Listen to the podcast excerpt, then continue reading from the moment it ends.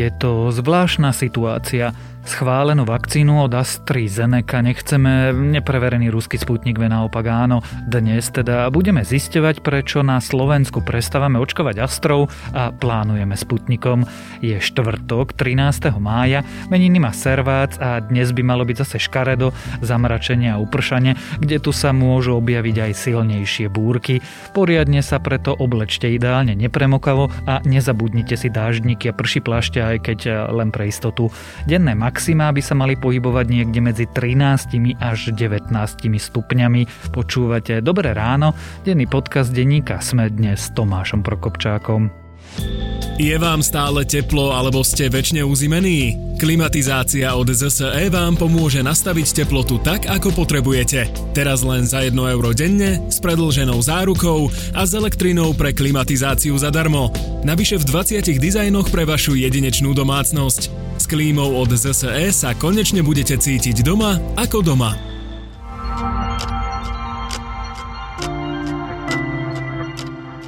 A teraz už krátky prehľad správ. Minister dopravy Andrej Doležal potajme vymenoval nového šéfa bratislavského letiska. Navýšením bude syn poslanca Smeru, manažér Matej Hambálek. Doležal, ktorého nominovala vládna strana Sme rodina, takto tajne vybral šéfa letiska už druhý raz.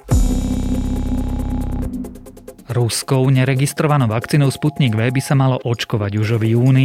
Oznámil to minister zdravotníctva Vladimír Lengvarsky s tým, že na očkovanie touto látkou sa budú môcť prihlásiť ľudia vo veku od 18 do 60 rokov. Zároveň sa vakcíny od spoločnosti Pfizer a Moderna sprístupňujú záujemcom od 35 rokov. Slovensko sa zapojí do európskeho testovania tzv. COVID pasov. Včera to zverejnil štátny tajomník ministerstva zahraničia Martin Klus. Zelené preukazy by mohli fungovať už od polovice júna a mali by byť digitálne. Prezidentka Zuzana Čaputová sa pre referendum o predčasných voľbách obráti na ústavný súd. Otázkou totiž je, či je vôbec možné volebné obdobie skrátiť referendum. Ústavný súd má na rozhodnutie dva mesiace. Počet obetí aktuálnych konfrontácií medzi Izraelom a palestínčanmi presiehol 50, medzi nimi aj viac ako 10 detí. Izrael tvrdí, že palestínsky militanti vystrelili z pásma Gazy na Izrael viac ako tisíc rakiet. Izraelské vzdušné sily tam zase mali zasiahnuť stovky cieľov. A ak chcete počuť viac nových správ, nájdete ich na webe Deníka Sme alebo v aplikácii Deníka Sme. Vakcínou od AstraZeneca nových ľudí už očkovať nebudeme. Ministerstvo zdravotníctva jej využívanie pozastavilo a priznáva, že dôvodov je viacero. Nielen prípad, keď po očkovaní touto vakcínou zomrela žena, ale aj jednoduchý fakt, že tejto vakcíny je nedostatok a nik netuší, ako to bude s jej budúcimi dodávkami. Pritom iných očkovacích látok bude čo skoro prebytok, čo teda aspoň dočasná stopka Astry na Slovensku znamená, aký to bude mať dopad na očkovaciu stratégiu a čo s tým všetkým má ruský sputnik, sa dnes budem pýtať reportéra denníka SME Jána Krempaského. AstraZeneca je naďalej považovaná u nás za bezpečnú vakcínu a budeme s ňou naďalej očkovať.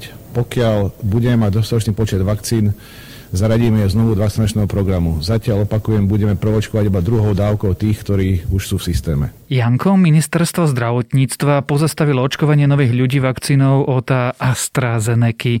Prekvapilo ťa to?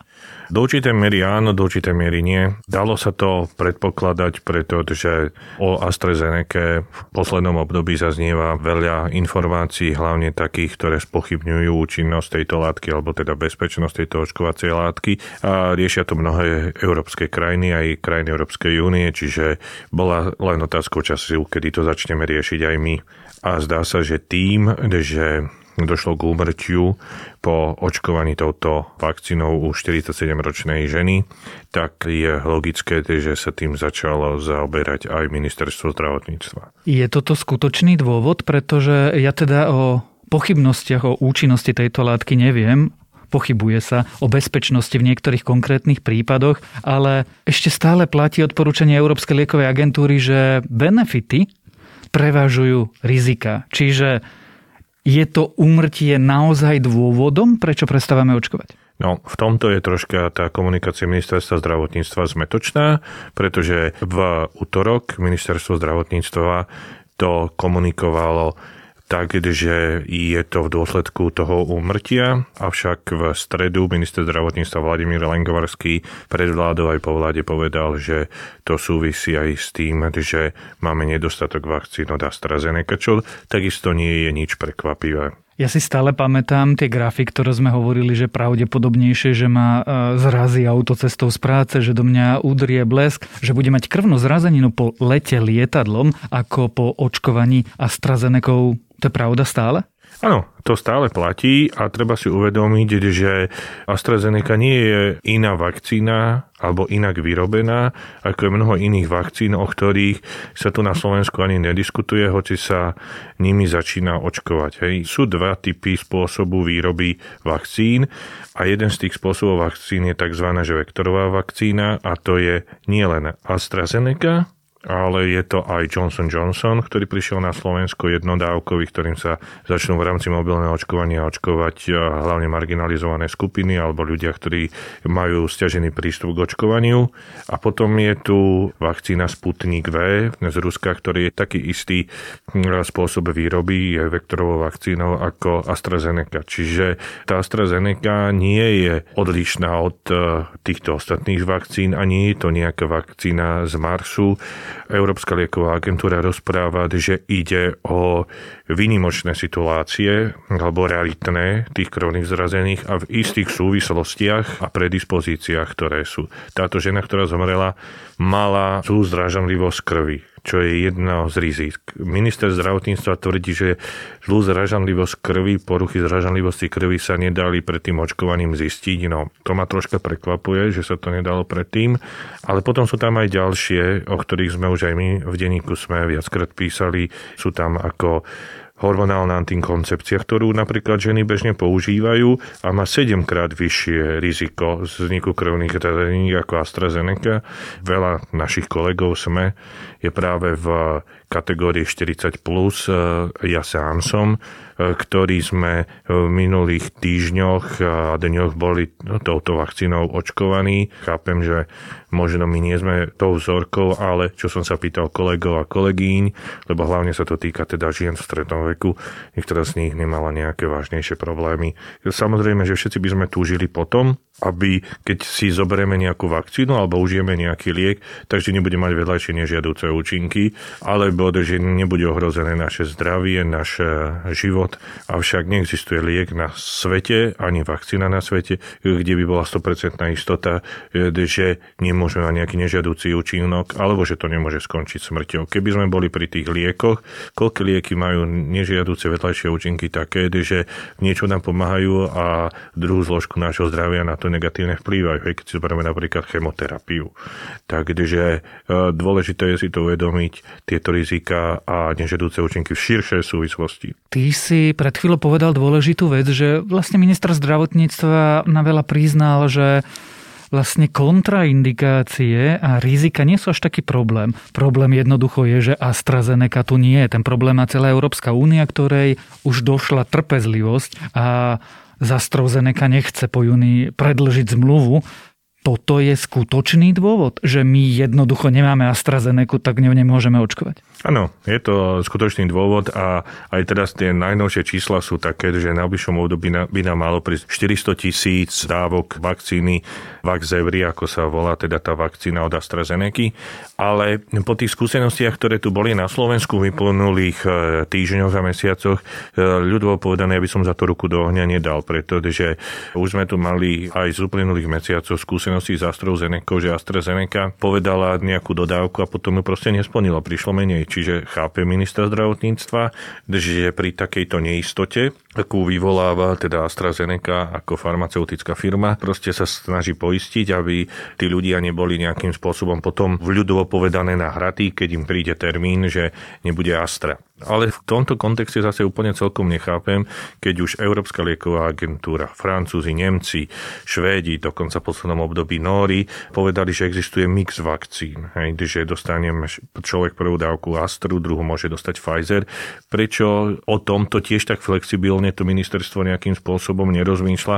Lebo my, keď sa zo smečka na to pýtame ministerstva, tak eh, to len povie, No, ešte nie je to v našej očkovacej stratégii, rokujeme, rozmýšľame, len že čas ide. Približujú sa letné dovolenky, ľudia všetci počítajú časový rozdiel medzi prvou a druhou dávkou, aby im to vyšlo na dovolenku. Čiže opäť sa vraciame k tomu, že ten prístup z tej slovenskej strany by mohol byť flexibilnejší v porovnaní s inými západnými štátmi. A týka sa to aj AstraZeneca. A hlavne o to viacej, že aj ministerstvo samo priznáva, že jeden z najstabilnejších najsilnejších dodávateľov vakcíny je Pfizer-BioNTech, ktorý má vakcínu Comirnaty a ktorá je ešte aj e, medzi obyvateľmi Slovenska najpopulárnejšia, že najviac obyvateľov Slovenska sa s ňou chce dať očkovať, tak tiež je také troška úsmevné, alebo neviem, čo si máme o tom myslieť, keď ministerstvo tak akože postupne, že Najskôr je to do 50 Pfizer, potom od 45. E,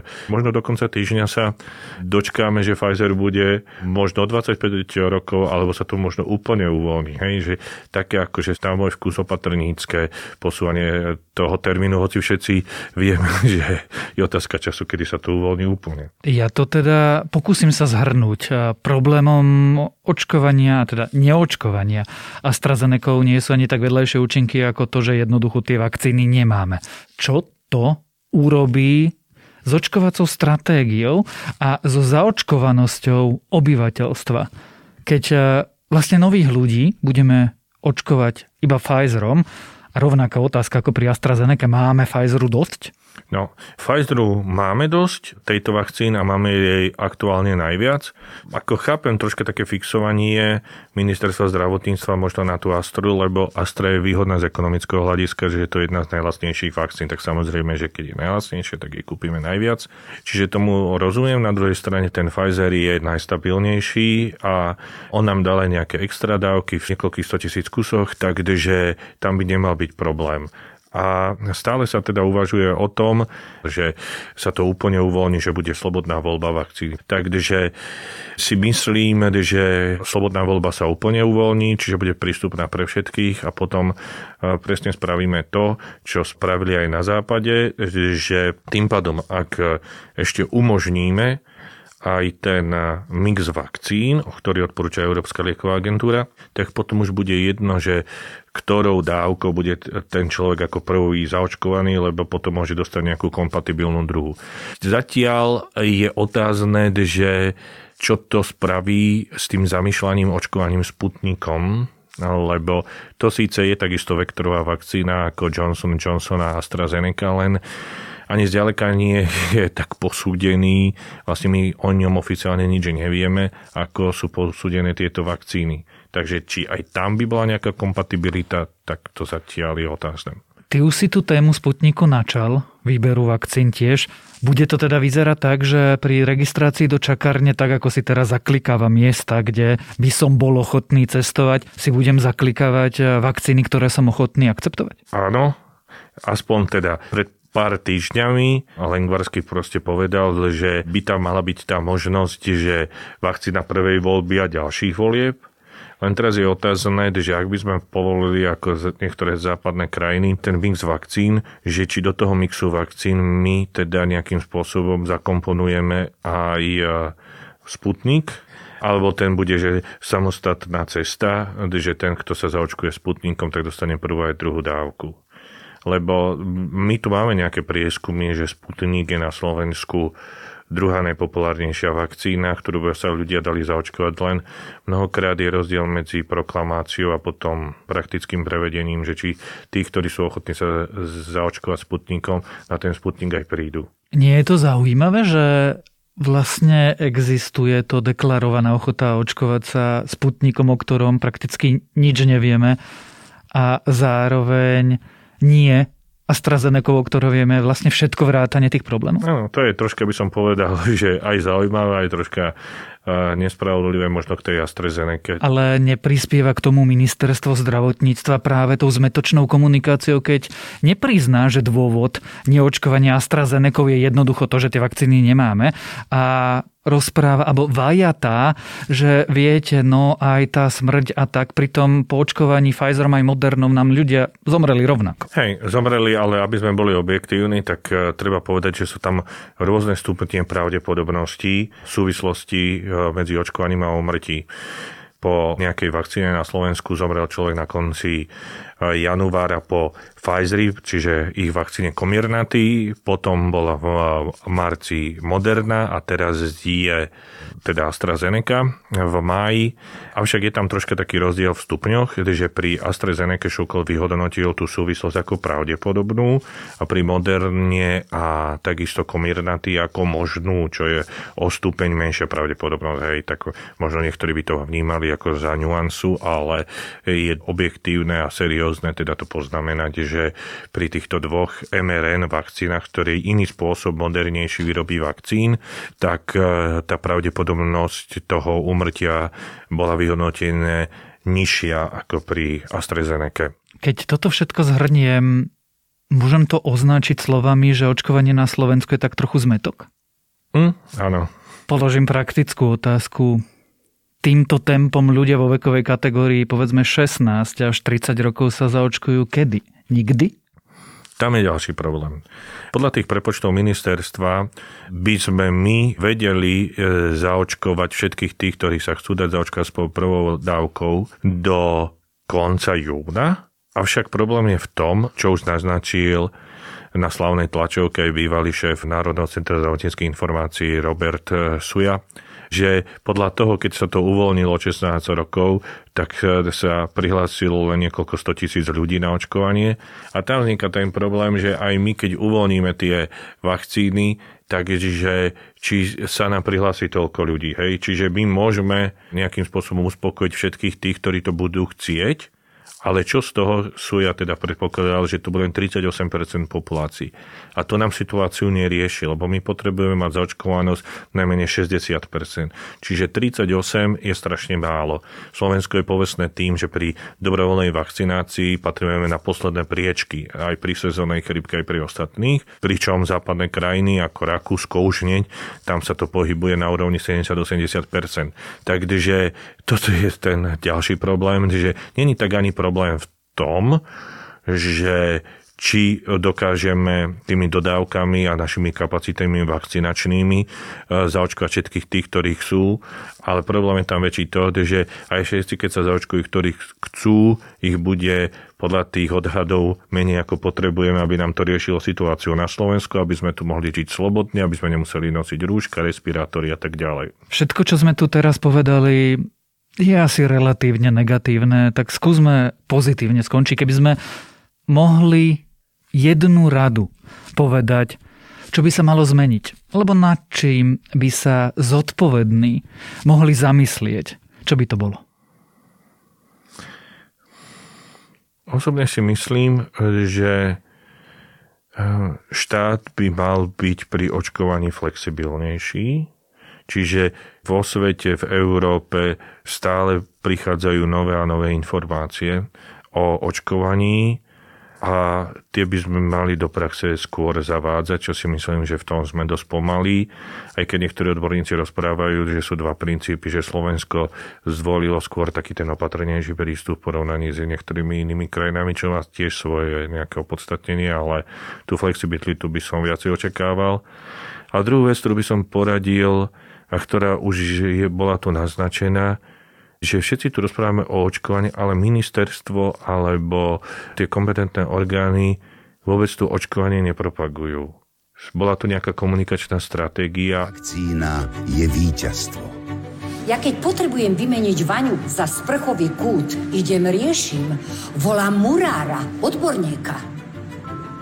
Očkovaním dosiahneme, že na jeseň nebudú naše nemocnice preplnené pacientami s ochorením COVID-19. Ale keď človek nie je tak, že áno, chcem sa dozvedieť viac o vakcinácii, tak proste tie reklamy, tá propagácia očkovania na nás nevylieza z každej konzervy, keď to tak akože preženiem. A to je podľa mňa tiež veľký priestor, kde by sa Slovensko ešte mohlo zlepšovať, lebo fakt, ak my nedosiahneme kolektívnu imunitu, tak celá táto snaha nám je dosť akože na nič. A tým pádom, čo je horšie, že potom tu nebudeme môcť tak akože žiť e, slobodne, tak ako sme si to predstavovali, alebo budeme musieť stále žiť nejakými oslabeniami, alebo teda obmedzeniami, aby som bol presný. A ďalšia vec je tu, že sa blížia dovolenky a my keď nebudeme zaočkovaní, tak proste nebudeme môcť cestovať po svete. Tak snáď si z toho kompetentní niečo zoberú o očkovaní látkov od AstraZeneca, ale aj o očkovaní na Slovensku vo všeobecnosti. Sme sa rozprávali s reportérom denníka SME Jánom Krempaským.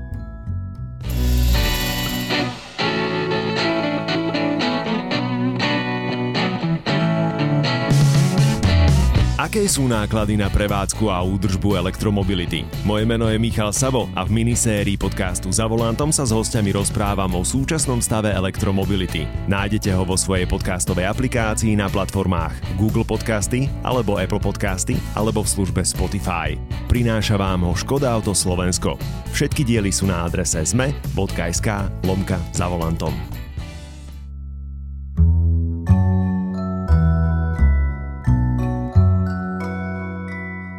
Žijeme v tom každý deň neustále. S pandémiou sa budíme, pandémiu sledujeme v správach aj za oknami, často sami občas niekým. Nosíme rúška a respirátory, pýtame sa, ktoré obchody, prevádzky a služby neprežili. Hádame sa, či sa očkovať alebo neočkovať a keď konečne očkovať, tak čím vlastne. Skrátka, žijeme krízu a na túto globálnu krízu raz my aj historici budú spomínať, no možno na ňu budeme spomínať inak, ako si myslíme. Práve nad tou touto otázkou sa zamýšľa Melissa Fay Green v rozsiahlom texte Pandémiu si nebudete pamätať tak, ako si myslíte pre magazín The Atlantic. A toto dlhé a inšpiratívne čítanie je môjim dnešným odporúčaním. A to je na dnes všetko. Dávajte na seba pozor. Počúvali ste Dobré ráno, denný podcast denníka Sme s Tomášom Prokopčákom a pripomínam, že dnes je štvrtok, takže vychádza aj nová epizóda podcastu Index.